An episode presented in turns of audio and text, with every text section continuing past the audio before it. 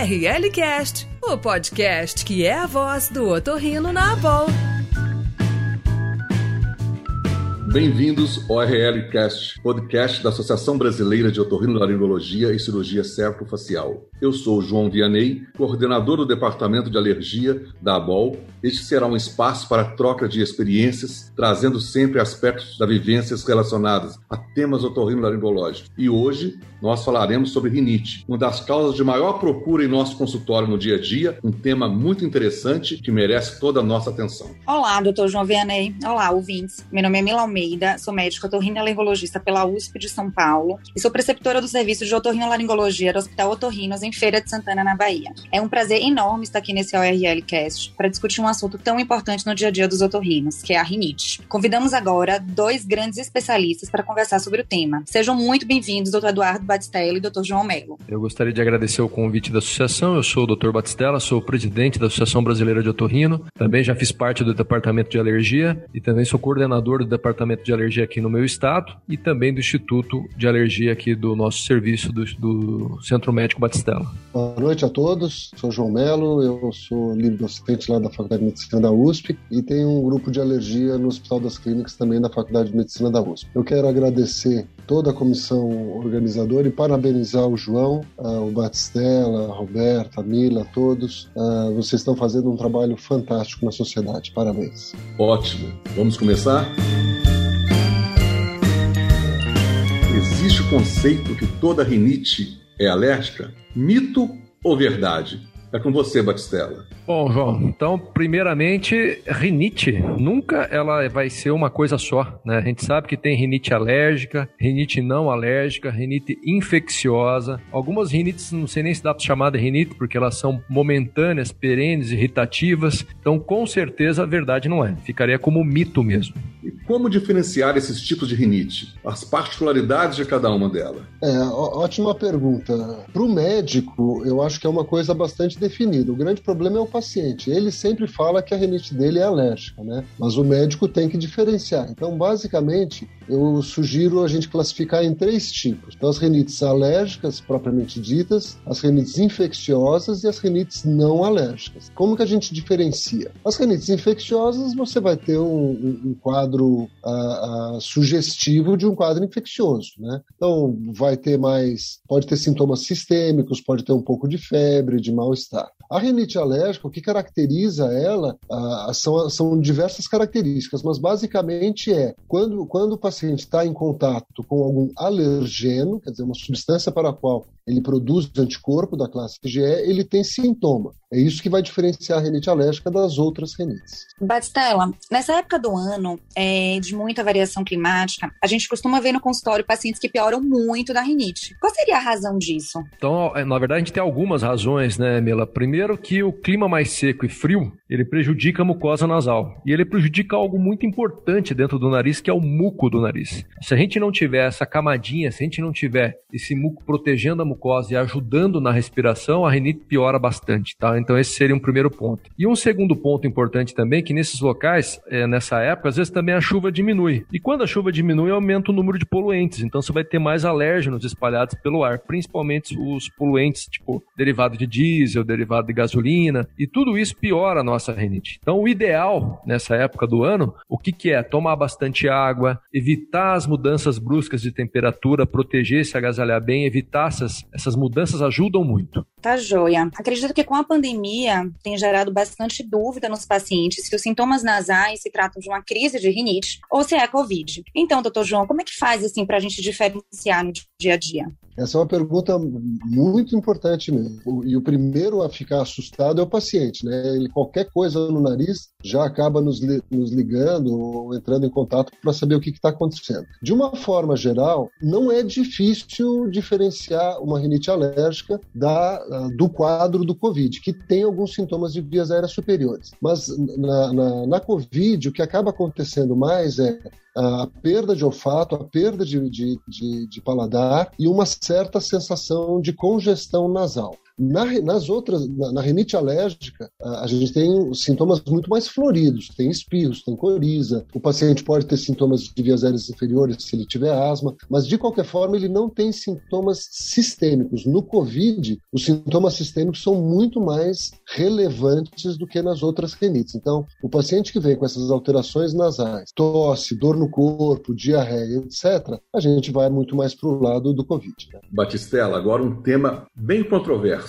Qual seria o papel dos, dos alérgenos alimentares nas rinites? Teria algum papel ou apenas nas, nas rinites gustativas? Então, falando, pensando em rinite, na verdade, rinite alérgica, você pode pensar em alguns alimentos principalmente se você pensar em, em, pimenta e principalmente se você pensar em pólen, né? O que, que, pode acontecer? Você tem alguns alimentos como pêssego, como néspera, que eles podem ter uma quantidade de pólen maior ali naquela região. E no, no, na, quando você vai comer, quando você vai manusear, você acaba levando isso para a proximidade do nariz e acaba ativando a mucosa ali e fazendo com que a alergia apareça. Agora, é, por exemplo, o próprio amendoim também faz isso. Então a gente tem alguns alimentos que eles são mais comuns, mas a rinite alérgica, até você começou falando que é controversa, porque realmente é controversa. A rinite alérgica normalmente, ou, na, ou 100% das vezes, praticamente, ela é feita com aeroalérgenos. O que, o que, que é isso? São alérgenos que vêm através do ar. Essa é a grande maioria. Então aí você inclui poeira, inclui pelo de gato, pelo de animais. Esses seriam os principais causadores de rinite alérgica. Alimentos pode acontecer? Pode, mas é raro. Doutor João, quais os exames são considerados essenciais para avaliação do paciente com sintomas de rinite? Bom, eu diria que o, o essencial é uma história clínica bem feita. Pela história clínica, a gente consegue ter ótimas pistas e praticamente fechar o diagnóstico do, de qual tipo de rinite o paciente tem. Os exames subsidiários, eles vão, por exemplo, no caso da renite alérgica, ele vai confirmar a, a minha suspeita do alérgeno e a gente acaba fazendo isso quando precisa tomar algum, orientar melhor o paciente quanto à higiene ambiental ou, no caso, imunoterapia, para direcionar o, o, tratamento. Outros exames vão ser exames uh, de avaliação de gravidade do quadro. Então, se quiserem fazer rinometria, rinomanometria ou usar o espelho de Glasgow, esses outros exames eles vão complementar a gravidade, mas o diagnóstico é clínico. João Melo, vamos falar um pouquinho de testes alérgicos. Esses testes alérgicos poderiam ser feitos para todos os pacientes com rinite? A anamnese seria importante para você diferenciar quem pedir? E qual seria o mais indicado? O IgE específico no sangue, o imunocap, ou o, imuno, o cutâneo, o prick test? O teste, a, pesquisa da IgE específica né, do paciente, ela vai, ela vai estar indicada quando eu preciso uh, uh, vamos dizer assim, incrementar o que eu estou fazendo para o tratamento do meu paciente. O que, eu quero dizer com isso? No Brasil, a gente sabe que a maior parte dos pacientes com rinite alérgica são sensíveis aos ácaros. Então, teoricamente, eu não precisaria fazer o exame para detectar isso. Por isso que eu falei, o, o exame ele vai confirmar a minha suspeita diagnóstica. E quando que eu preciso disso? Quando eu preciso uh, atuar de uma forma mais intensa. Então, às vezes, eu eu preciso pedir o exame se o meu tratamento não está funcionando para tentar encontrar algum antígeno que eu tenha não observado clinicamente como muito relevante. Então a gente poderia pedir para antígenos animais ou no caso, como o Batistella falou, da reação pólen-fruta. Esses casos sim, daí a gente pode pedir. O que, que é melhor? Os dois, as duas pesquisas, tanto a IgE sérica, que poderia ser feita através do método de RAST ou de imunocap, são importantes, e o teste cutâneo também. Quando que a gente faz um ou outro. Na verdade, a sugestão é a seguinte: quem sabe fazer e está preparado para fazer, o teste cutâneo é muito bom, porque eu tenho o resultado muito rápido, cerca de 15, 20 minutos, eu já estou com o resultado na mão, conversando com o paciente. Por outro lado, o se o paciente tiver o risco de ter uma reação grave, que é difícil na rinite alérgica, no teste cutâneo, se ele tem alguma doença de pele, ou se ele está tomando uma medicação que me impeça de observar o resultado, aí o imunocap ou o RAST vão estar indicados. E para aquele aqueles que não estão acostumados a fazer o teste cutâneo, o teste sérico também vai estar indicado. Qual a sua experiência dos testes cutâneos, no prick test no consultório no dia a dia? Bem, João, o, o prick test, como o João Mello falou ali muito bem, ele não precisa ser feito para todos os pacientes, mas ele pode ser feito no consultório com muita tranquilidade. É óbvio que o médico tem que estar tá apto a fazer, tem que saber fazer o exame, saber fazer a leitura. Ele não é um teste tão rápido, você tem que colocar os alérgenos ali, falando do prick test, você tem que colocar o alérgeno no braço do paciente, esperar ele reagir. Então eu vou fazer um teste em que eu vou tentar descobrir realmente do que, que aquela pessoa tem alergia, o que, que o que, que ela está sensibilizada, o que, que ela tem de maior problema. Então é um teste que ajuda muito. E por ser um teste que não é invasivo, ele não é um teste que, que vai cortar a pele, que vai penetrar a pele, os riscos não são tão grandes, são pequenos. Mas é óbvio que, que, o médico que for fazer, ele tem que estar apto, como eu falei, e saber também o que fazer nesse momento. De repente pode ter alguma reação alérgica mais forte do próprio teste. Então o médico tem que estar adequado e apto a fazer. Mas são bons, são excelentes, é excelente, é um teste fácil e que funciona maravilhosamente bem, uma grande arma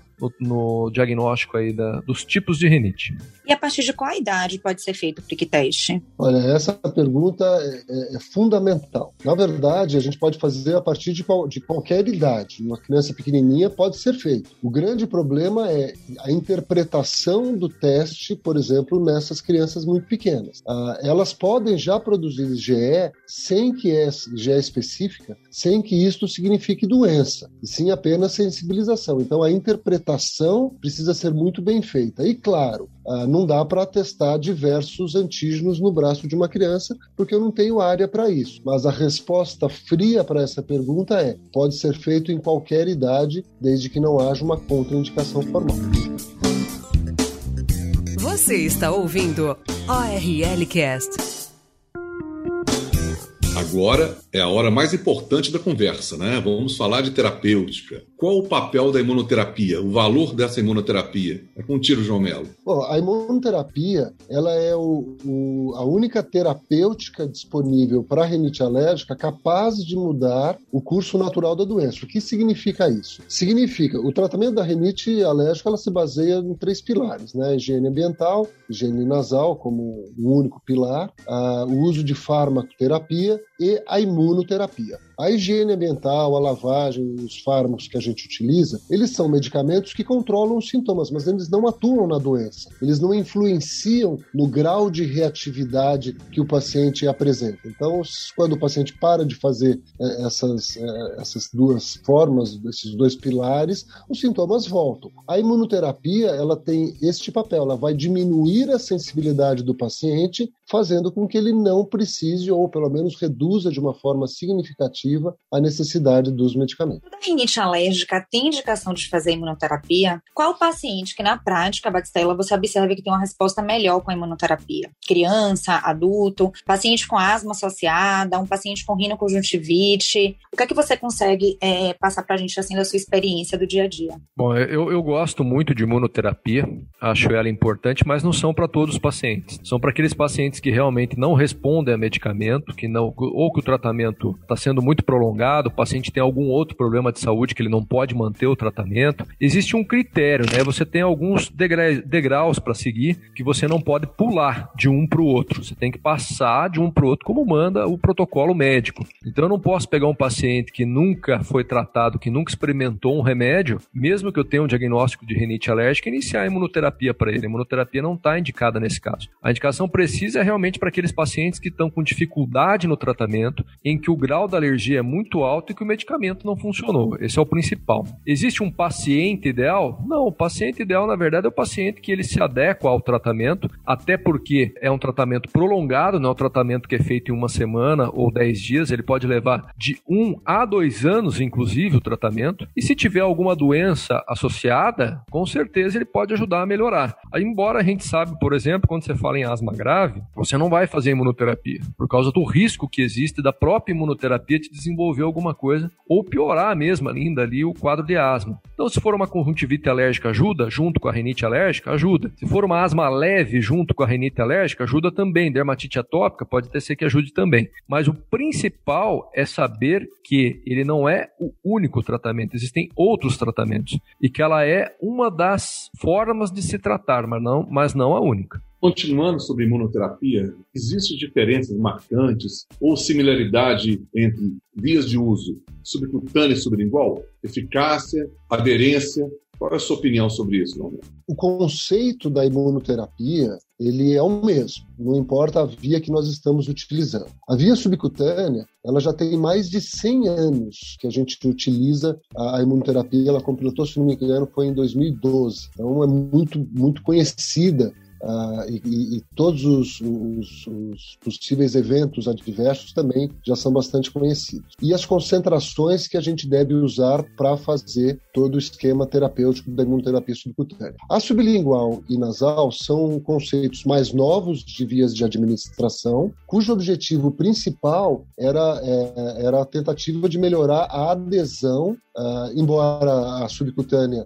ela não, dói, não, não, tem um problema maior, mas tem aquele mito de que estou tomando uma injeção e algumas pessoas ficam apavoradas com isso, né? Agora, eu, o que eu diria é o seguinte: todos eles são, são eficazes, mas a imunoterapia sublingual, por incrível que pareça, a adesão a ela é menor do que na subcutânea. Então, normalmente são pacientes que têm que usar diariamente, eles acabam esquecendo, pulando certos dias, para que a gente consiga saber exatamente quanto de antígeno o paciente está tá absorvendo na sublingual e na nasal é um é, é mais difícil porque vai depender de uma série de fatores, podendo inclusive depender de quanto tempo aquela gota vai ficar na mucosa oral sendo absorvida. Então, é, é, esta via, na minha opinião, ela é o futuro, não tem dúvida. A via subcutânea ou nasal, elas, elas serão o futuro, mas ainda não chegamos lá, principalmente para a nossa rinite, para a rinite por ácaro. Para as rinites sazonais, elas têm mostrado diversas, diversas meta-análises mostram uma, uma, um ótimo efeito feito, mas para as rinites perenes por ácaros, eu acho que ainda a subcutânea acaba sendo mais eficiente. Falando na imunoterapia subcutânea, Batistella, ela, ela, pode ser realizada no consultório ou só pode ser feita no ambiente hospitalar? Bom, quando a gente fala especificamente sobre a subcutânea, ela pode ser realizada sem problema no consultório. Ela não segue as regras de uma vacina normal, por exemplo, vacina do Covid. Ela é diferente, ela é considerada como um procedimento imunoterápico. É um pouquinho diferente. Então você pode fazer no consultório, mas é óbvio, você tem que ter alguns cuidados, o teu médico ali no caso tem que ter alguns cuidados dentro do consultório, como material para tratamento de alergia, para quadros mais graves e até mesmo de reanimação. Mas ela pode ser feita em consultório e ela é segura. Então, desde que ela seja bem indicada, bem aplicada, bem manuseada pelo médico que indicou, não tem problema algum. Não há necessidade de ser feita em um hospital. Quando falamos sobre rinite, o tema orientação ao paciente é muito importante. Na rinite alérgica, todos nós sabemos né, as medidas: evitar o ácaro, o fungo através de encapar o colchão e o travesseiro, onde se tem 70% da, do ácaro. E agora, na rinite alérgica,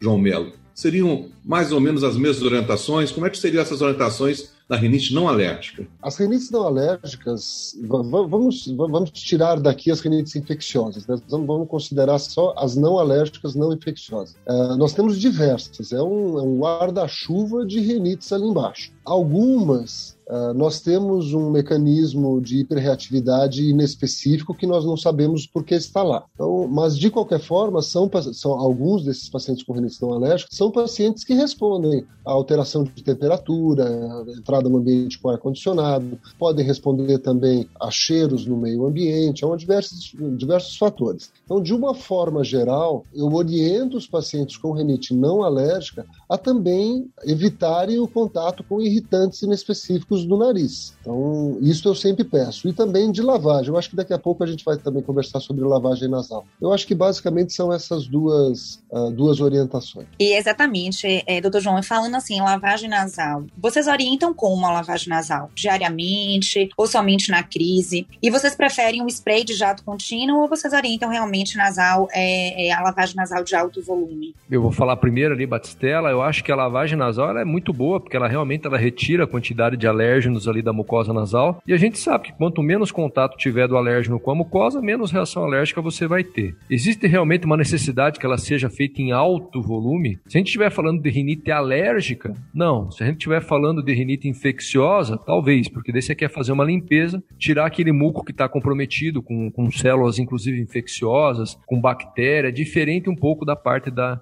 da alergia, mas ela sempre pode ser usada, não tem problema algum. O cuidado maior que a gente deve ter é que no início da rinite, quando o paciente não está em crise aguda, eu nunca usaria é, soluções hipertônicas. O que, que é? Aquele soro muito concentrado. Ele pode, na verdade, irritar e machucar o nariz. Você pode usar a solução normal, que a gente tem o soro fisiológico normal, 0,9% é o suficiente para fazer uma boa limpeza. E as formas, você tem várias formas. Você tem lota, você tem spray, você pode usar até, é, não sendo de alto volume, mas você pode usar também com seringa, mas o ideal é que seja feita a limpeza, de uma forma não agressiva para o nariz. Perfeito os comentários do Batistella. Uh, eu, só, eu, eu, eu, só queria complementar o seguinte, a rinite alérgica é uma das doenças que a gente tem, aliás, todas as doenças, né? A gente tem que usar a medicina de precisão. Então eu diria assim, qual que é o melhor método de lavagem nasal? É aquele que o paciente fizer, porque a adesão na rinite alérgica para as várias formas terapêuticas que a gente tem, ela não é muito boa. Então a gente precisa também entender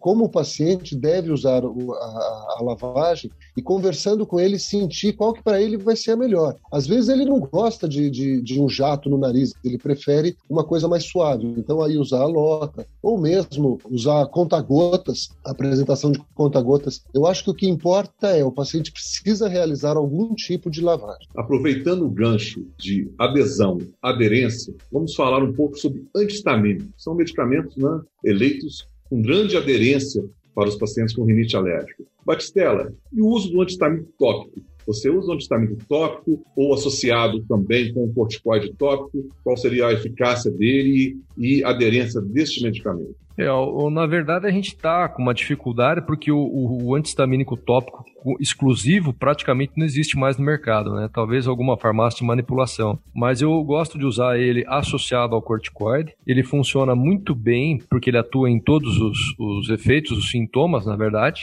E acho que ele pode ser usado não só para rinite alérgica, mas ele tem também uma rinite, é, a rinite não alérgica também funciona bem com ele. Então ele é um, ele é um, como posso dizer, um padrão ouro no tratamento, ajuda bastante. Agora o problema quando você fala em adesão aí é um problema, porque ele pode ter, um, pelo gosto amargo que ele tem e a necessidade de usar na maior parte das vezes, é, duas vezes ao dia, isso pode atrapalhar a tua adesão. Então é aquele paciente que começa a usar, acha que está indo tudo bem e de repente ele para de usar e atrapalha todo o teu tratamento porque ele não conseguia aderir à adesão ao tratamento, que é o que o próprio Melo tinha falado ali em cima muito bem, que é o mais importante na medicina de, de precisão. Aproveitando o gancho do Batistella sobre o corticoide com o antistamínico tópico, João Melo, o corticoide top nós sabemos que é o padrão ouro, né? Então, qual seria essa a indicação? Ou corticoide, ou antistamínico? Quais são os protocolos? O que você poderia falar para a gente em relação né, a essa aderência e eficácia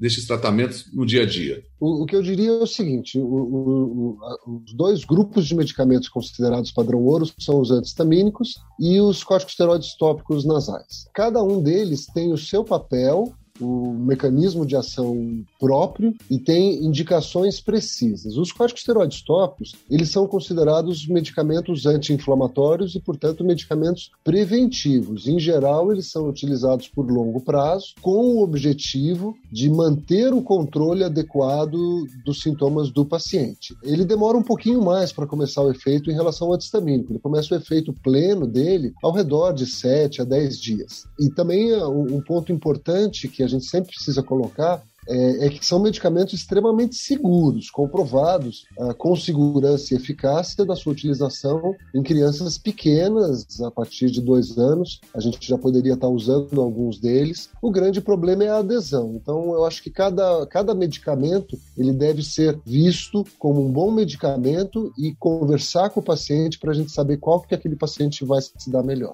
João, me fala só um pouquinho agora sobre inflamação mínima persistente. Essa história que a gente deve usar mesmo antistamínico por um período maior, três a quatro semanas, é importante? Ah, ótima pergunta, João. A inflamação mínima persistente, o próprio nome está dizendo, né? O paciente ele tem uma, uma pequena inflamação no nariz, mesmo que não esteja tendo sintomas. Esse é o conceito dela. Quando ele está com sintoma, ele tem uma inflamação mais intensa. Quando ele está sem sintoma, ele tem uma inflamação, entre aspas, menos intensa, mas ela está presente. E o que, que ela significa? Significa que o paciente tem, dentre outros marcadores, uma molécula de adesão expressa no endotélio da mucosa nasal, que é uma molécula de adesão do eosinófilo. Então é como se o paciente, mesmo sem sintomas, no dia a dia, e isso ocorre nas rinites persistentes por ácaros, e também se for persistente por pólen pode acontecer, o paciente ele já está pronto para iniciar uma inflamação rapidamente. Porque o eosinófilo, assim que for atraído, assim que começar o estímulo à sua atração, já está toda a molécula de adesão expressa e ele já começa a, a faz a, a, a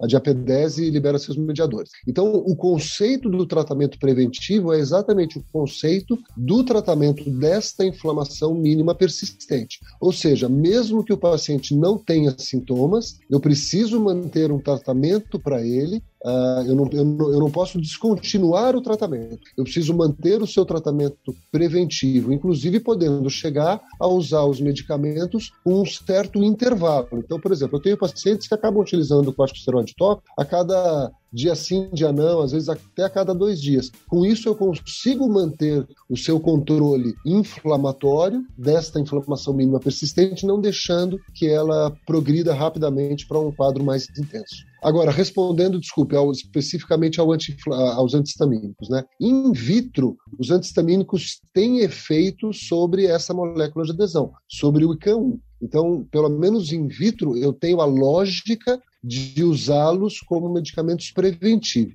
O que a gente observa na prática é que seriam doses muito mais altas do que as doses usuais do antihistamínico, mas mesmo assim a gente pode usar o antihistamínico também como uma medicação preventiva, mas ela vai ser uma medicação preventiva controlando apenas o sintoma, não a inflamação. É, a grande descoberta, né?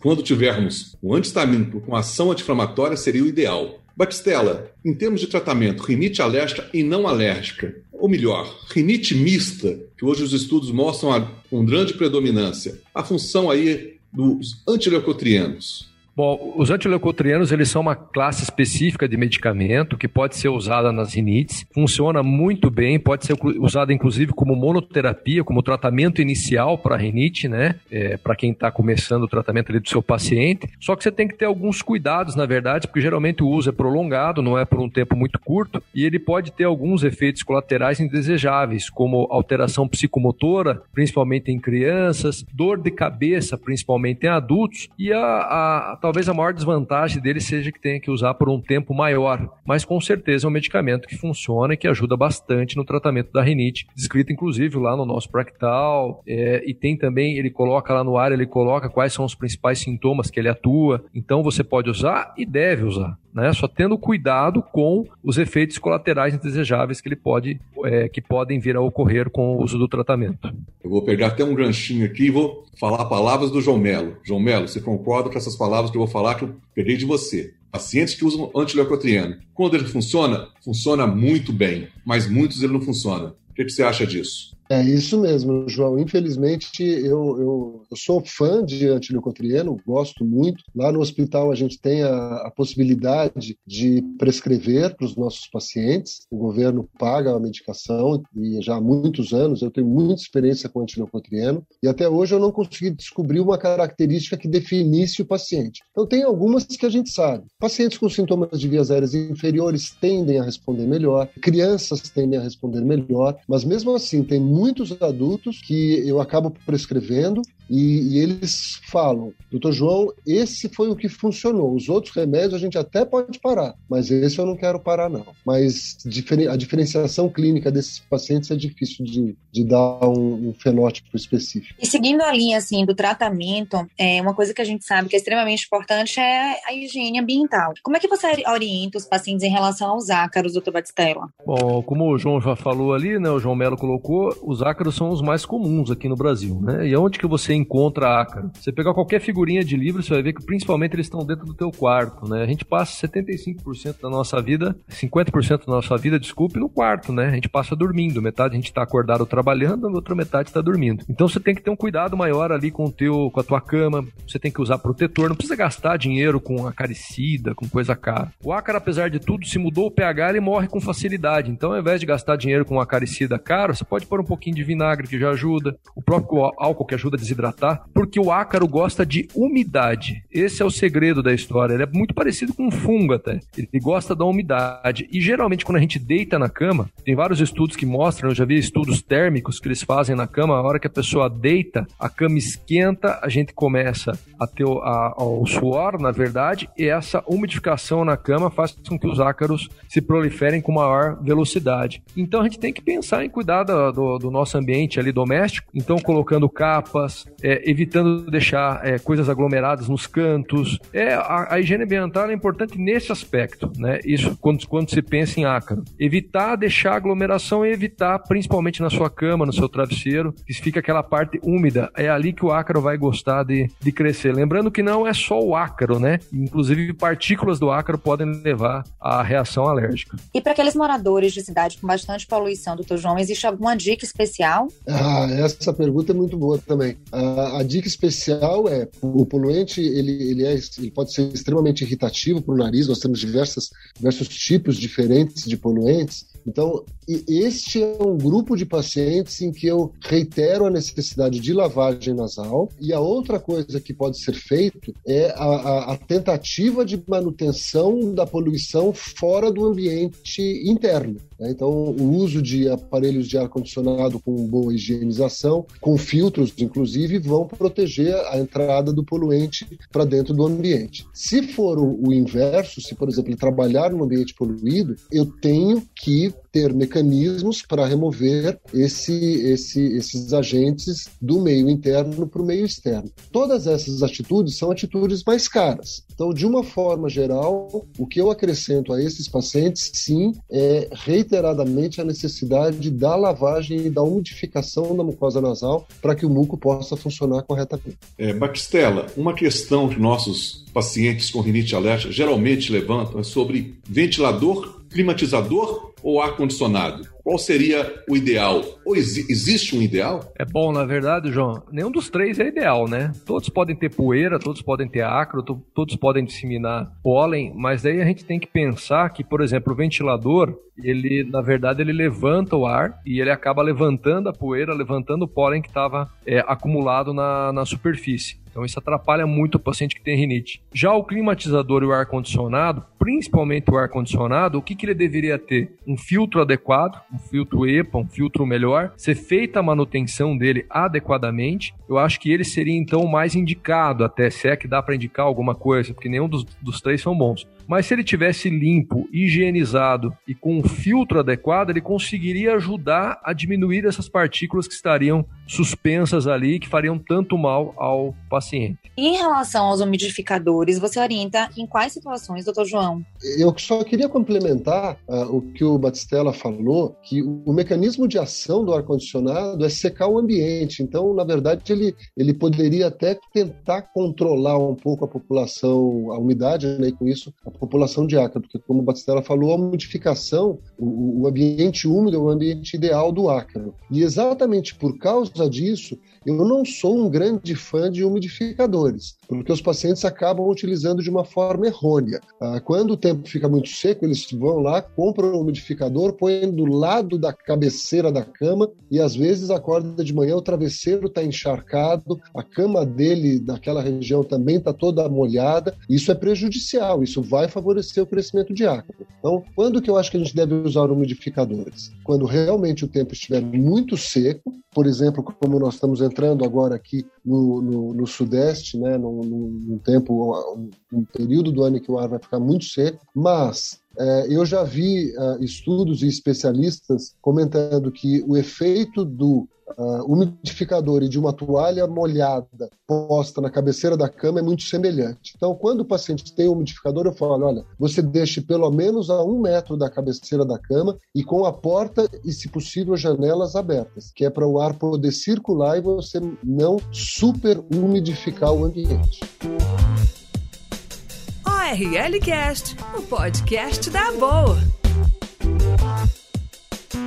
Para finalizar, o que há de novo? Merle Batistella. Imunomoduladores? Imunobiológico? Anticorpo monoclonal? Nós sabemos que na asma, na dermatite atópica e na rinocinusite com pólipo são medicamentos até que estão sendo, de fato, já com grande eficácia né, pelos estudos. A rinite alérgica vai se enquadrar aí? Ou é de tabela, o paciente tem rinite, vai melhorar somente quem tem asma? Né? Quem tem asma, nós sabemos que paciente com asma, 80% dos asmáticos tem rinite. Funcionaria de alguma forma esses novos tratamentos para rinite alérgica? Bom, João, você mesmo já deu a resposta. Então, quando o paciente. São, são medicamentos bons, com alguns mostrando um efeito adequado no tratamento da rinite alérgica, mas eles têm um custo muito, muito elevado. Então, nos pacientes com rinite alérgica pura, eu não vejo nenhuma indicação por conta do problema econômico. Né? É um custo muito alto, sendo que é uma doença que a gente consegue controlar muito bem com o que nós temos disponível no mercado. Então, eu diria que o que há de novo para o tratamento da rinite alérgica é a personalização do tratamento, é a medicina de precisão, as combinações de drogas são o que nós temos de mais moderno. E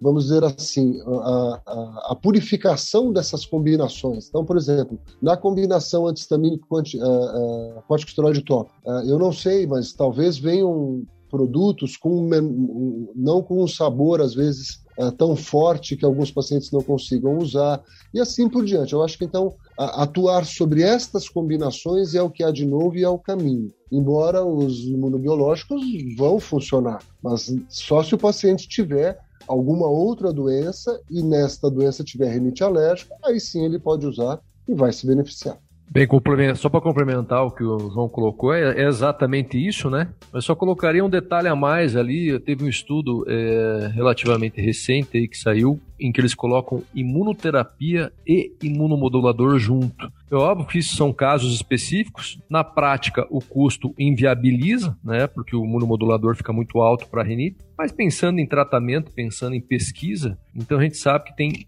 é, novas armas surgindo, surgindo por aí. E a combinação imunoterapia com imunomodulador parece que tem tido um potencial muito grande de eficácia. Eles colocam lá como 98,9% de eficácia. Eu nunca vi nenhum remédio colocar uma eficácia tão alta, mas é óbvio, isso é, é, seria para estudos e não na prática ainda. Na prática é o que o João acabou de colocar, exatamente aquilo. Muito bom, pessoal. Rinites, ou melhor, rinite alérgica é um, um, tema super interessante, principalmente conversando com colegas brilhantes. Né? A gente vai ficar por aqui. Eu queria agradecer a BOL desenvolver esse trabalho, né? um trabalho aí de divulgação muito importante. Gratidão por estar aqui. Agradeço a todos vocês. Lembro aos nossos ouvintes que podem acessar diversos conteúdos no nosso site. Obrigado e um grande abraço a todos. Passa a despedida para vocês, Batistela, Melo. Eu vou falar primeiro aqui, primeiro agradecer ao pessoal que organizou, doutora Roberta, a Mila que está aí com a gente, próprio, mesmo você, João, obrigado. Acho que o Torrino Cast é o nosso, tem sido a nossa menina dos olhos aí dentro da BOL. Um programa muito bem desenvolvido, muito bem cuidado com temas atuais e de uma maneira muito bacana de, de, de, ser passado ao associado, porque realmente é uma conversa, um bate-papo. Então acho que isso tem que continuar, vai continuar e tem trazido grandes benefícios para todos que escutam. Então obrigado a vocês aí. É, eu também agradeço a todos, parabenizo todos vocês, vocês jovens tem ideias fantásticas. Eu vou dizer que eu sou, eu tenho, eu, eu me tornei agora no, na pandemia um fã de podcast, inclusive porque quando eu estou no carro eu não aguento mais ouvir notícia. E eu sempre fico ouvindo os podcasts da associação. Eu acho que é, um, é uma forma muito boa da gente ficar no trânsito e, e, e tirar essa loucura toda que nós estamos vivendo hoje em dia da cabeça. Então vocês estão de parabéns. Muito obrigado pelo convite, foi um prazer participar com todos aqui. Obrigada a todos os convidados e a você que nos ouviu. Aproveitem os próximos ORCasts da BOL, que são lançados sempre na sexta-feira pela manhã.